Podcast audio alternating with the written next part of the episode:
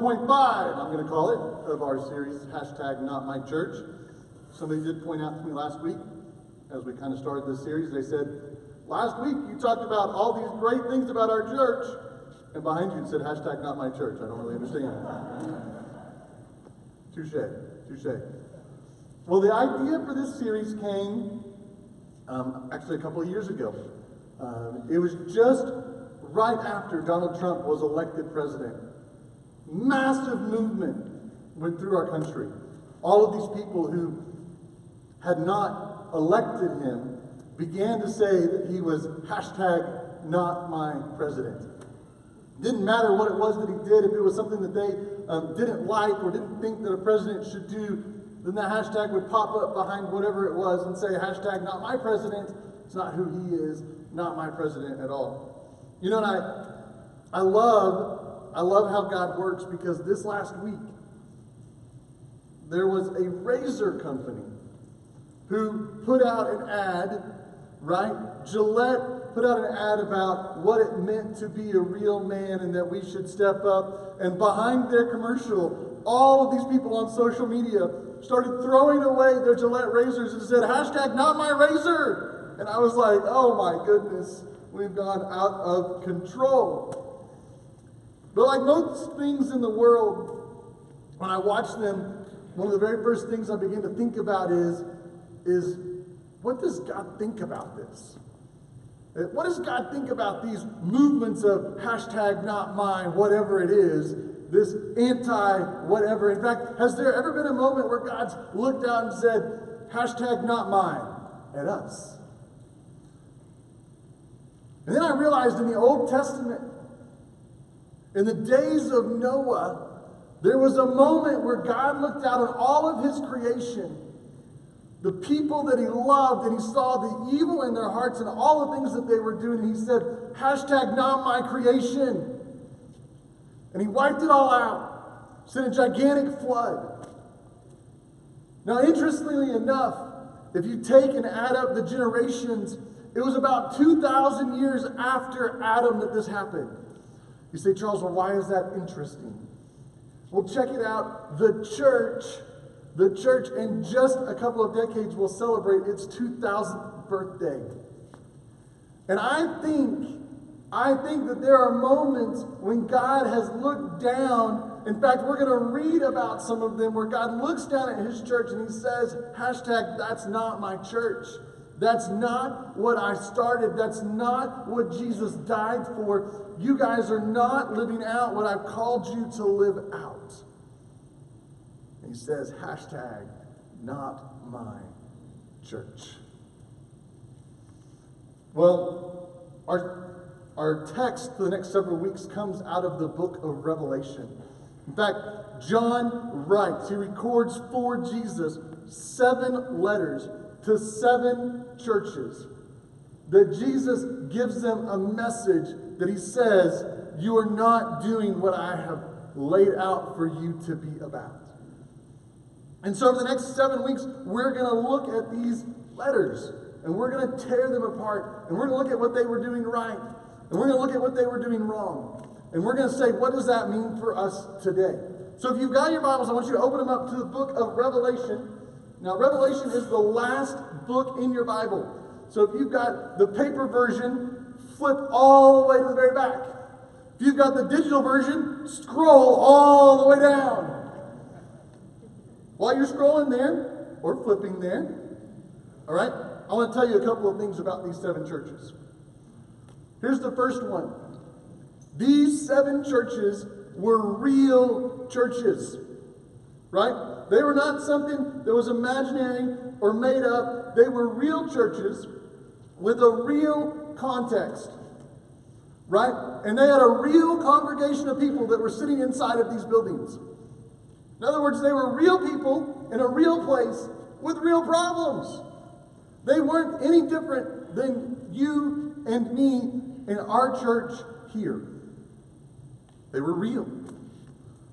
But here's the second thing I want you to notice is that while they were real churches that were really being written to by Jesus about the things that were really going on inside of their church, that they were also a representation of all churches.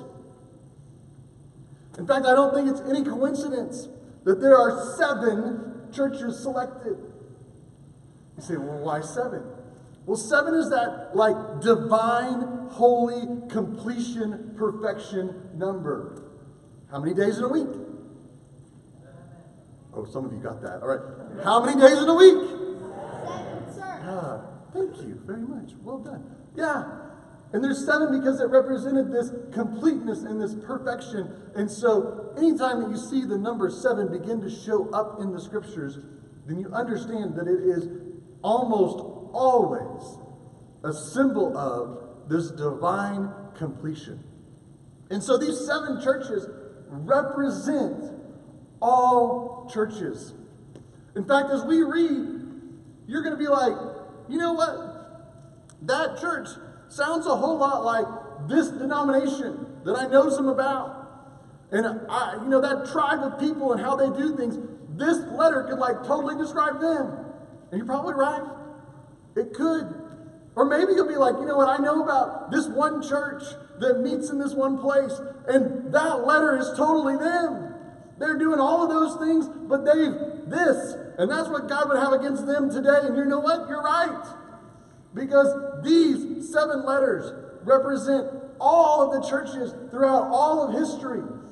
Right? These are the same things that the church continues to deal with over and over and over again. In fact, a lot smarter people than me have said this. They've said, you should learn from history. In fact, if you refuse to learn from history, then you are what? Doomed to repeat it. And so I believe that these seven churches were selected intentionally because they represent the entire landscape of what churches look like, both now and throughout all of history. Now, here's one other thing that I want to make a note about as we get ready to talk about the book of Revelation. The book of Revelation comes with a unique promise. It's not found anywhere else in Scripture. It starts with this promise. It says, Blessed is the one who reads aloud the words of this prophecy, and blessed are those who hear and who keep what is written in it. What an incredible promise. What it, more than anything, as we go through this study, right? Here's what I want to encourage you to do. I want to encourage you to take the things that we talk about and go back home and read them again. I want to encourage you that before you come in for the next week, we're going to go straight to the next letter. We're not going to skip one of them, right? So read ahead. It's okay, it's not cheating. Right? Read ahead and look at it and say to yourself, and maybe even go to a group and talk with your group about where is this thing going? What is this letter saying? What do you guys think? What did you think about what the pastor said about this? What do you think he's going to say about this? That's good. And I want to encourage you to do that. Why? Because Jesus said, Blessed is the one who reads these words, the ones who hear these words, and the ones who keep what is written.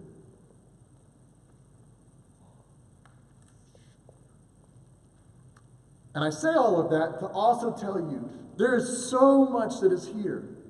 This first letter, I was like 10 pages deep in my notes of what I wrote on stuff, and I was like, they're not going to sit for two hours to listen to all these things that I know about this church. So there's going to be a lot more that's there than what I'm going to give you. And so it's good. It is good to go and to look things up and to research things and to read about things and to pray about the things that you see and hear about today. Well, with that, let's read the very first letter. Revelations chapter 2, verse 1. It says this. It says, To the angel of the church in Ephesus, write this. The words of him who hold the seven stars in his right hand who walks among the seven golden lampstands. I know your works, your toil, and your patient endurance, and how you cannot bear with those who are evil. But you have tested those who call themselves apostles and are not, and you've even found them to be false. I know you are enduring patiently and bearing up for my name's sake, and that you have not grown weary. But yet, I have this against you. You have abandoned the love you had at first. Remember, therefore, from where you have fallen. Repent and do the works you did at first.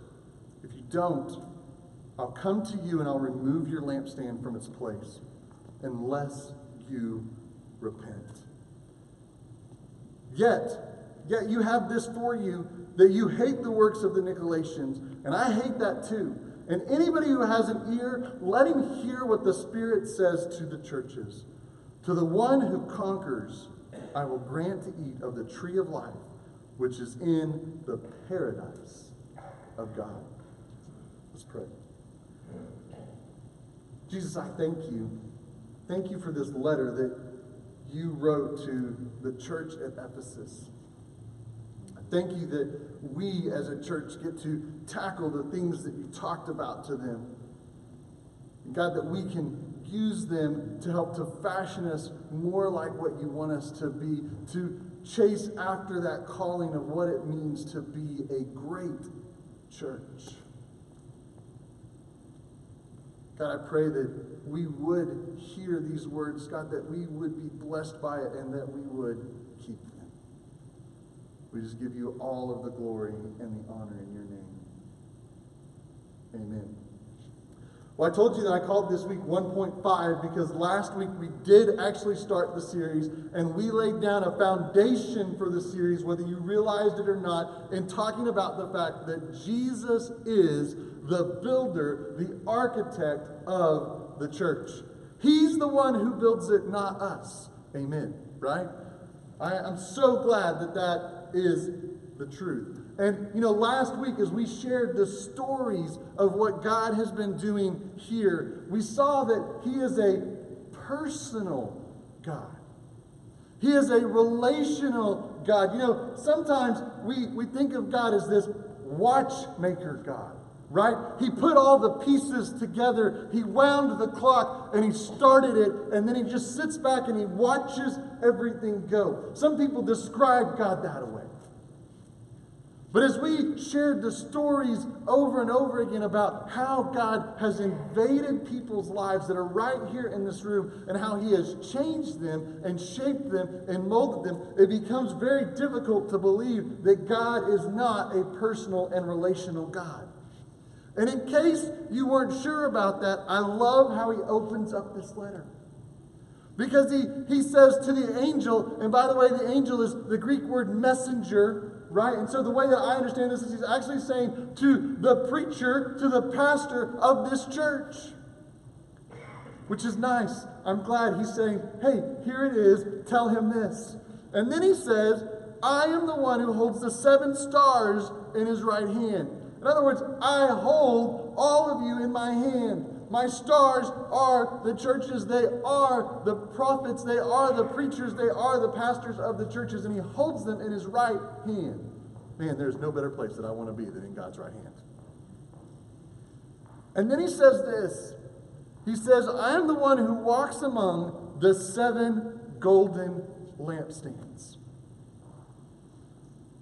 In chapter 1, John tells us that the lampstands are the seven churches. So we don't have to guess about what this imagery is. Jesus is saying, I am walking amongst all seven of these churches. You know what I love about that? Is not only that it tells me that Jesus is personal and intimate and is walking amongst his churches, but it means that Jesus is walking amongst all churches. Because we just said that these seven churches represented the totality of churches of every kind of church. And it doesn't matter if your church is a good church, a middle of the road church, or a bad church. Because there were churches that are in here that we're going to see over the next several weeks that they were flat out bad. Jesus had a lot against them. And you know what? He still walked amongst them. What an incredible God that is. Now, as with each of these churches, we find a really personal note because Jesus is a personal God and he does walk amongst his people. He wanted them to know that he knows them. So he starts off by saying, I know your works. He gives them a commendation. Now, there's a, a simple pattern that I want you to know that as you're looking at these letters that you can use to kind of say, what is the structure? It's the same structure that shows up in all of them. Um, there are a few exceptions in the course of the letters, but it's this. He starts off with a commendation. Something that tells them, hey, you've done well at this. And then he moves from this commendation to a complaint. Here's what I have against you. And from the complaint, he moves to here's the cause of that complaint. And then finally, he says, here is the cure for the cause and the complaint so that I can continue to commend you. So, as you're looking at these letters, you can tear them apart using that four piece structure. What does Jesus commend them for? What does Jesus complain to them about? What does he say is the cause of it? And finally, what is the cure? Now, Jesus opens up with his commendation of the church at Ephesus. He tells them, I know your works, I know what you've been doing, and I know that you are persevering, you are continuing to do good. Now, the church at Ephesus was an incredibly desirable church. In fact, the word Ephesus actually means desire. And I don't think it's any, um, any accident that they're the very first one that Jesus talks to for a couple of reasons. The first one is, is that they have probably the biggest thing against them out of all of them. And he says, I want you to know that this thing is first that I'm going to talk to you about. And the second thing is, is that they were the first church that was started in this region. Paul went to this area and started the church at Ephesus almost 40 years before this letter was written. Could you imagine? I mean, we think of Paul as like the heavy hitter. Could you imagine if Paul was your pastor instead of me? Right? Like, you guys would be amazing if you had Paul instead of me. So, Paul started the church and he was with them for three years.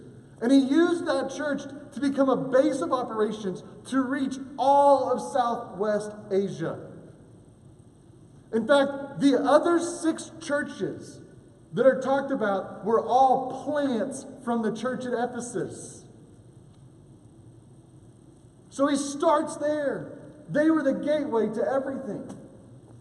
And he says, now Paul, Paul was not the only great preacher that this church had. Because after Paul came Timothy, his disciple, right? And Paul, while Timothy was there, he writes three letters to the church. You get the book of Ephesians written to him, which is just to them about the things that are going on. And then he writes two letters to Timothy.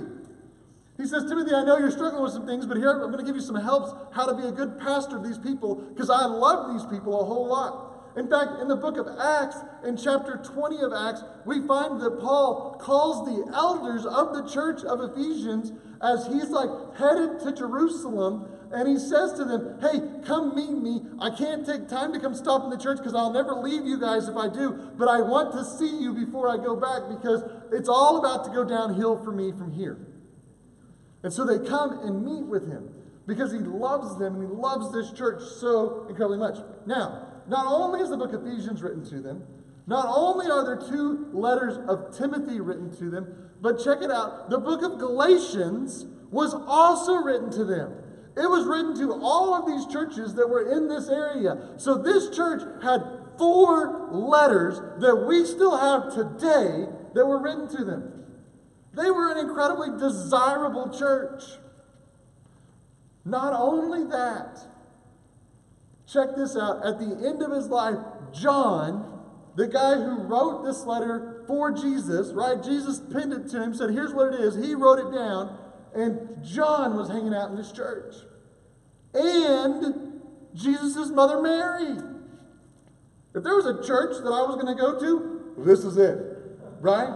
I go meet Mary and go hear about everything straight from mom? Oh, yeah. I want to go hear from mom about Jesus. They were the church. But Jesus tells us that he had something against them. He says, You're doing all of this great stuff, you're doing all of these great works, and you're tirelessly working for my name. But, verse 4, I have this against you.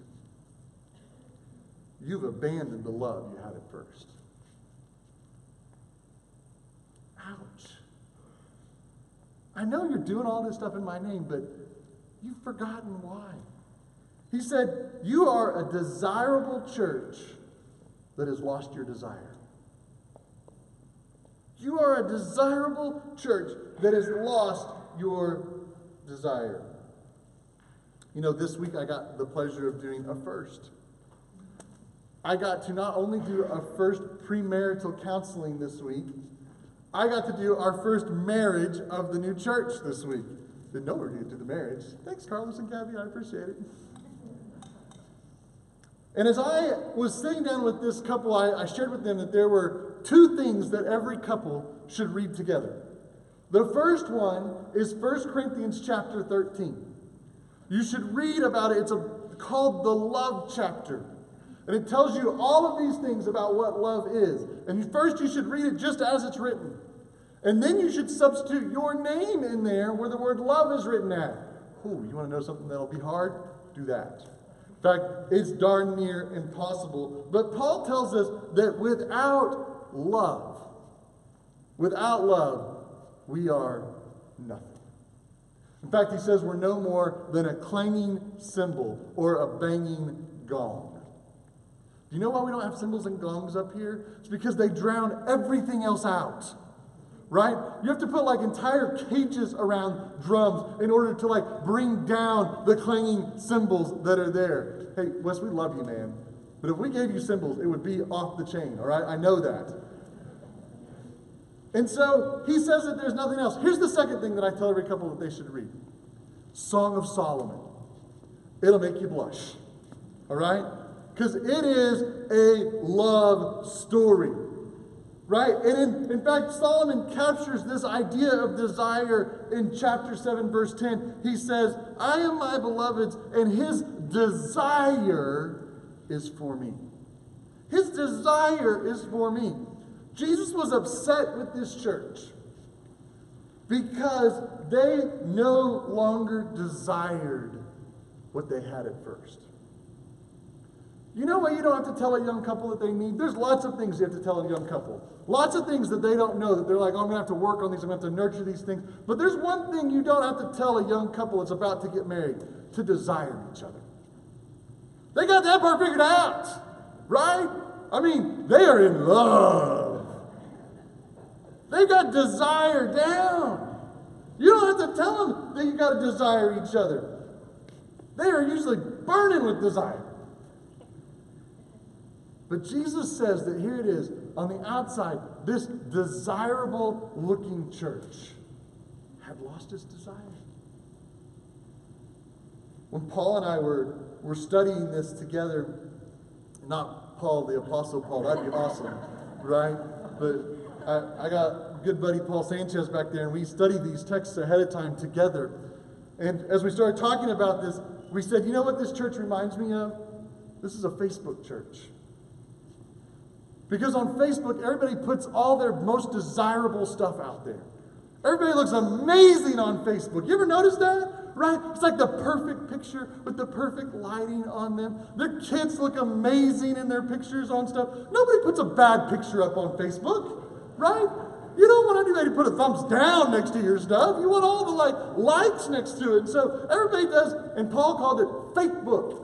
He's like, this is just fake book. That's all this is. Everybody just giving all this fake stuff about what they are. And this church was just faking it. That's what they were doing.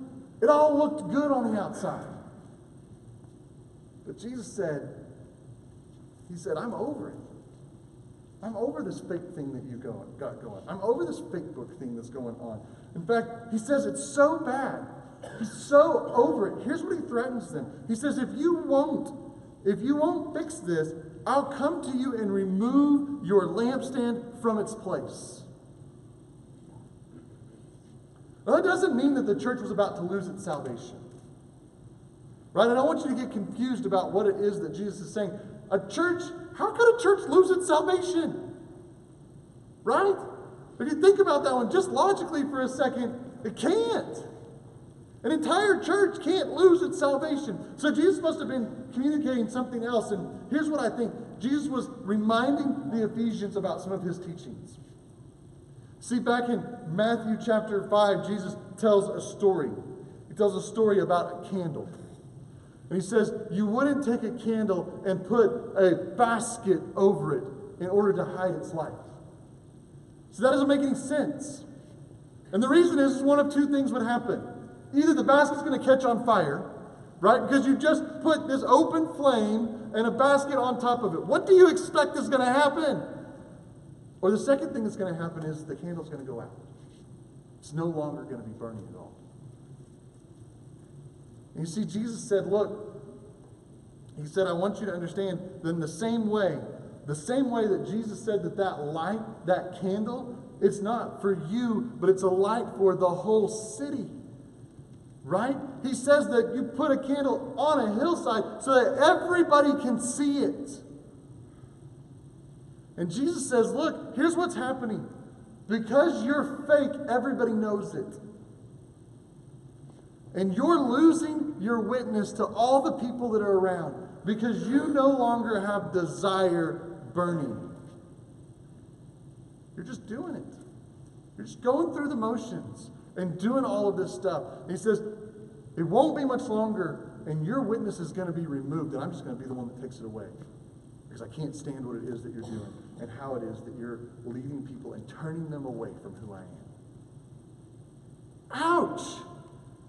Ouch!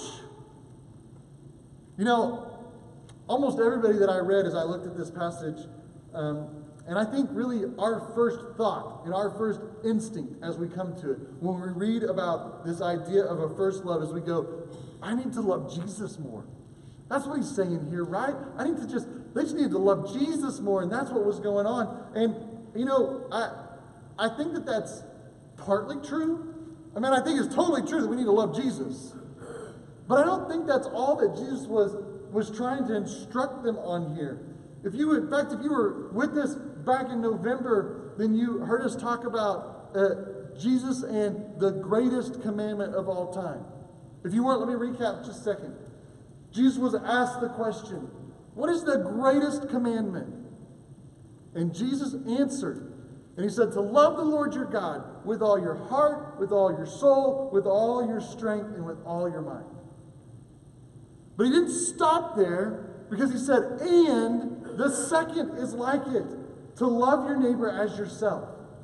As we went through an entire series of that, we said, Look, those two things are inextricably linked. You can't do one without the other. And so when Jesus is talking to them that you've left your first love, I think that it's a great commandment that he has against them. You're no longer living out the great commandment. You're not loving God and you're not loving people. You're doing all of these things in my name, but you don't love me and you don't love them.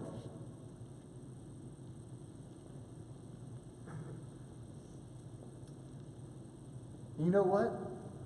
Jesus said to him that the remedy was to remember. You know, in Ephesians chapter 4, you know what Paul talks to the Ephesians church about? Love one another. Love one another. Most of us, most of us in this room, we've walked into a church before that didn't have any love. It was cold. It was stale. Maybe nobody talked to you. Maybe, I mean, most of us today, we research things before we go into a church. And so on the outside, they looked really good. Their Facebook posts were good. Their website was amazing. Their preacher was okay. Their music sounded good. And so you walked in the doors and nobody said a word to you. It was just like didn't matter. You didn't matter. And you walked away. And you're like, there's just something missing from that church. Yeah. That's what Jesus is saying to, to this church. But the great thing is, is that he doesn't just leave them hanging out there with, this is what's wrong with you, go fix it. He gives them a remedy. In fact, if you ever wondered if Jesus was a Baptist preacher, here's my evidence right here, right? He gives them three points, and they all start with the same letter, at least in English. All right? We won't talk about the Greek just yet. But he says to them, he says, Remember therefore where you have fallen from, repent, and do the works you had done at first. In other words, he says, Remember, repent, and redo. Redo or repeat the actions you've done at first. That'll preach, right? He tells the Ephesians, the Ephesians to remember what they had done, where they had come from. He tells them, repent. Repent from where they are currently at. In other words, take the vehicle, turn around, and go the total opposite direction to get back to where you came from. And he says, do the works, redo the works that you did at the very beginning. Jesus wanted their desire to be for him.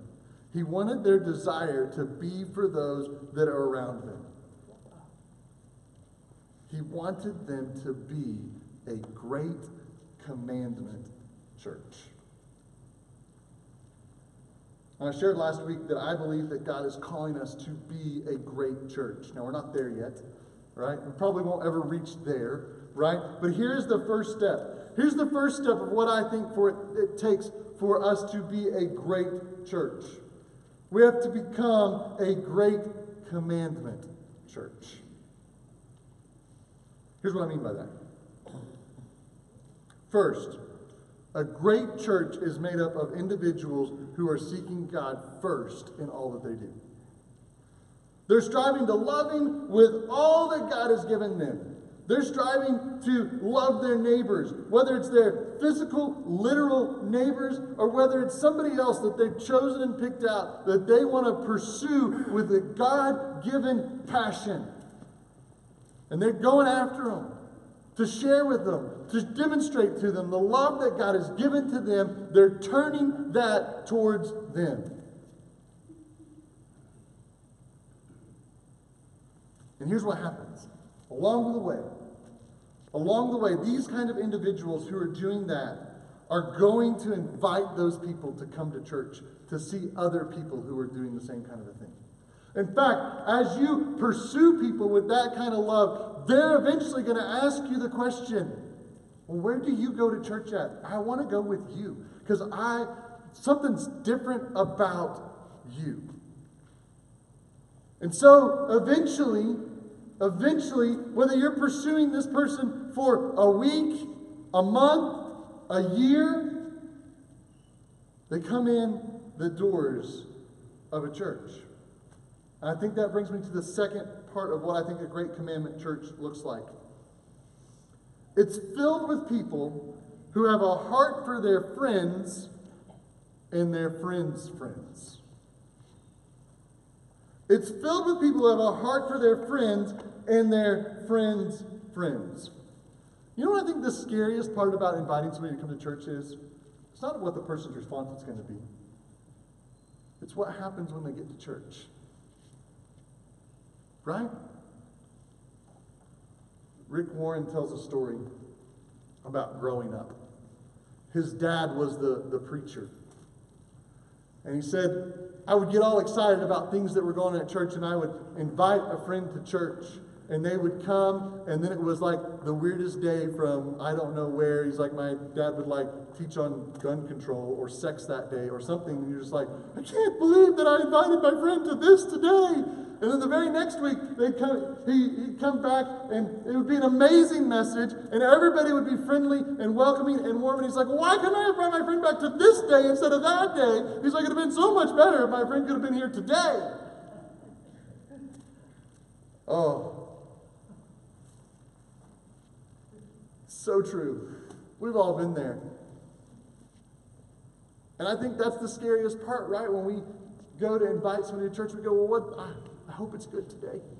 I hope everybody's nice to them today. You know what I found? Here's what I found is that most people don't come back because of the music. Sorry, Aaron. You know. Wait, it gets better. Most people don't come back because of the preaching. It's good. I'm relieved by that one just a little bit, just so that you know, right? Because most people, most people will come back to a place if they feel welcomed and loved.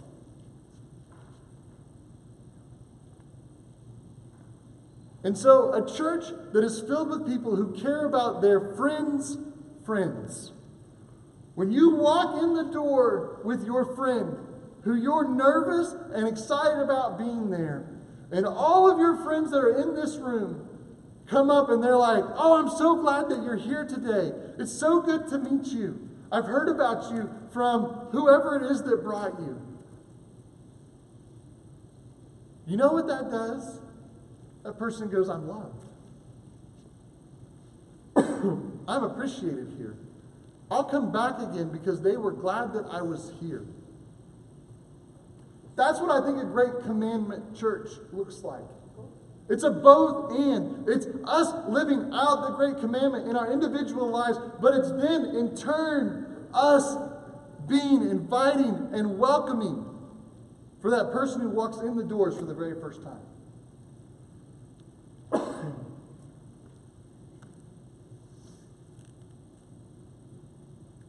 It's a church filled with people who make a beeline for the person that they've never met before to go shake their hand and tell them that they're glad that they were here today.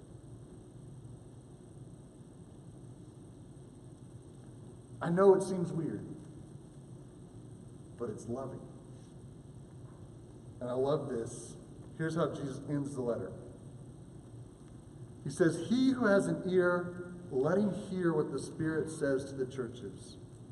And to the one who conquers, I will grant to eat of the tree of life, which is in the paradise of God. To the church that hears this, Jesus says, I'm going to grant them to eat from the tree of life. Now, I think that there are very much future implications that go on with what it is that he's saying right there. But I also think that there are right now implications. You go, wait, what do you mean that there's right now implications about the tree of life and about the, the garden of paradise? Listen, there was no better place. There was no place that was more like heaven than when God created the Garden of Eden with the tree of life in it.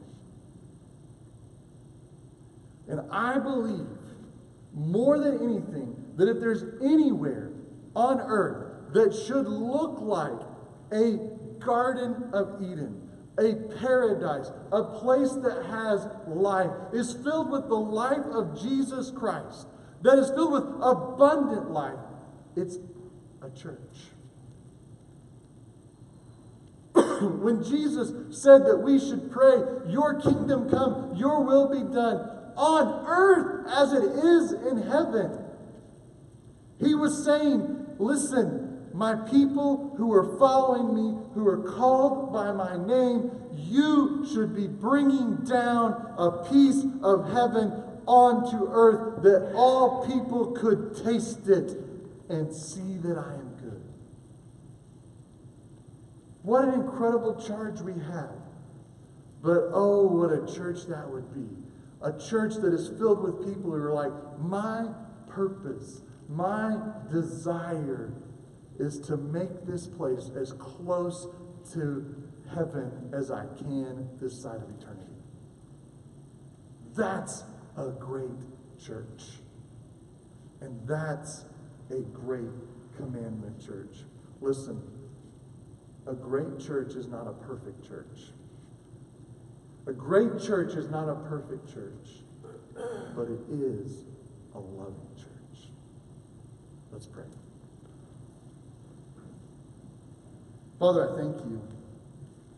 I thank you for these, these words and this challenge today. And God, I pray that as we lean into what it means to be a great church, God, that we would seize a hold of being a great commandment church. Church that seeks to love you with everything that we have, with our heart, with our soul, with our mind, and with our strength. But God, that we wouldn't forget the second part to love our neighbors the way that we love ourselves. I pray that we would be a loving church. I pray that as people walk in, that they would feel the warmth of your love. God, that they would know that beyond a shadow of a doubt that they're accepted here. Doesn't matter what's going on in their life. God, all hell may be breaking loose, and they may feel abandoned. God, may this be a refuge, a place where they can come and know that they are loved. God, that that love would point people straight may be sitting here in this room and you, you've heard this charge, and you're like, you know what? I, I don't know if I know this Jesus personally like you talked about. I know that he's a part of my life daily and the things that are going on, but I think maybe I'm interested in that. In the end today, I'll be at the back of the room. I'd love for you to come talk to me about inviting Jesus to be personal in your life. Have the kind of relationship with Him where He leads you, where He guides you. Most importantly, most importantly, that He saves you from your sin. So that your desire would be for Him as His desire is for you. God, we just give you all of the glory and the precious.